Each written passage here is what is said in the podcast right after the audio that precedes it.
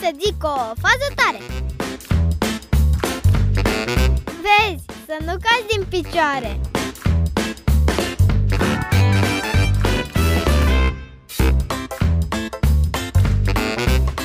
Când s-a auzit ultima oară ca un avion să fie doborât de o fulger?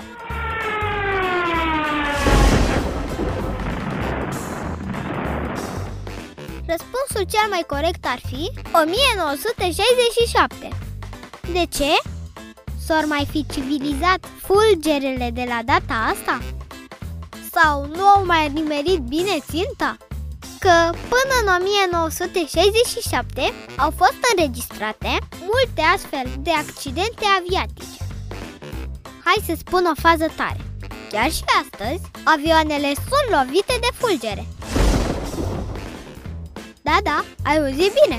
Însă nu trebuie să ne mai temem de lucrul acesta, deoarece din 1967 avioanele sunt dotate cu un aparat ce permite fulgerului să treacă prin fuzelajul avionului fără a provoca daune.